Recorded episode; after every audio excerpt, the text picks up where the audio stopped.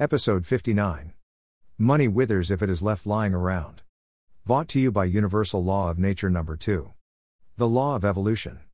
We evolve at the border of chaos and order. You are going to evolve. Where do you go there kicking and screaming, or whether you go there voluntarily is irrelevant. That decision just determines how much discomfort you're going to suffer. And when it comes to working up what it means to evolve, we probably need to be a little clear. When we describe somebody as being unevolved, there is an implication that they are stupid. When we describe someone as being evolved or highly evolved, there is an implication that they are clever. It's not the case. If you take a monk who has been meditating for 80 years into a university and ask them to deliver a speech on mathematics, they will be dumb. The only thing unique will be that they will laugh about it rather than feeling insulted, and they will also admit it willingly. That means they have some level of spiritual evolution and are highly involved in that regard, but it does not make them clever in all aspects of life. Jane Goodall evolved an incredible ability to live with gorillas. That doesn't necessarily translate to her relationship with her family at home. Nor does it make her good at driving Formula One racing cars or writing books. And so you can see that when we evolve, we can, in our Western interpretation of the word evolve, compartmentalize it. But we should differentiate between being clever and evolution. There is a big difference. We have used the word evolve to describe incredibly clever people, and we have used the word evolved, in the form of an evolved, to describe really stupid. A Neanderthal human might be able to kill and skin a wild animal, whereas you would look really stupid trying to do the same thing. So we must be clear on the word evolved as we use it here. There is order in the chaos. And this is where evolution shows its true hand. A person who sees order in the chaos at work is called the leader. Hopefully, they see more order than others. If a leader sees less order than others, then they will be more stressed than others about the same topic, and that's not going to lead to a lot of trust, is it? Are stressed out, busy panicking, sick, exhausted, frustrated moaning groaning leader might be the boss because that's their job, but they certainly are not a leader. The leader is more evolved than those they lead. But the leader will not just be more evolved than others at work. They will have a more evolved family life and a more evolved health and a more evolved mental state and a more evolved social commitment and a more evolved spiritual life. In life, we operate in seven areas of life, but we operate at the lowest of our levels of evolution. To put this in a more simple context, if a husband and wife are bickering continually about the kids, and then the wife goes to work and tries to lead a team, it's the level of relationship at home that dictates the level of trust the team will hold for the leader. This is very misunderstood by human development experts at work who think that what happens after the bell goes and people go home is not of much importance to leadership. Simply go to the bookshop and read through, don't buy, books on leadership and see how many mention the quality of domestic life as a barometer and essential metric of good business leadership, and you will see where the world compartmentalizes behavior in order to drive productivity. One such area of evolution is financial. Again, there are seven areas of life, and we operate in all areas of life based on the lowest evolution we have out of the seven. So we might phone $1 million worth of wealth, but if we have the relationship problems I mentioned above, this will cause that million dollars to shrink either through divorce settlement or therapies or whatever it takes to dwindle it into zero.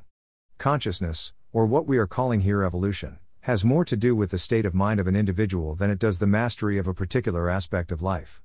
A person functioning in got to financially will be able to dress themselves and use their skills at work to be promoted to higher levels of functionality, but their leadership will remain got to. Therefore, our health, or approach to our health, is also part of our evolution. You could be the world's greatest genius but be an evolved in your use of that talent. Evolved has more to do with the emotions that we express and what on earth disrupt those emotions. Ultimately, a super evolved human being will not be disturbed by anything that happens on the planet at all. Whether it is global warming or a war or death or life or birth or happiness or marriage or friendship or leadership or success or failure or money, they will not be disturbed at all. That is the ultimate evolution. People who achieve this don't stick around on the planet very long. The rest of us are busting our chops working through the challenges to arrive at a more evolved state so that we are less disrupted, disturbed, and disintegrated by the goings on of the world around us. This is far more than acceptance of the world around us, which is a cold ambivalence. It is both acceptance of the world around us plus gratitude.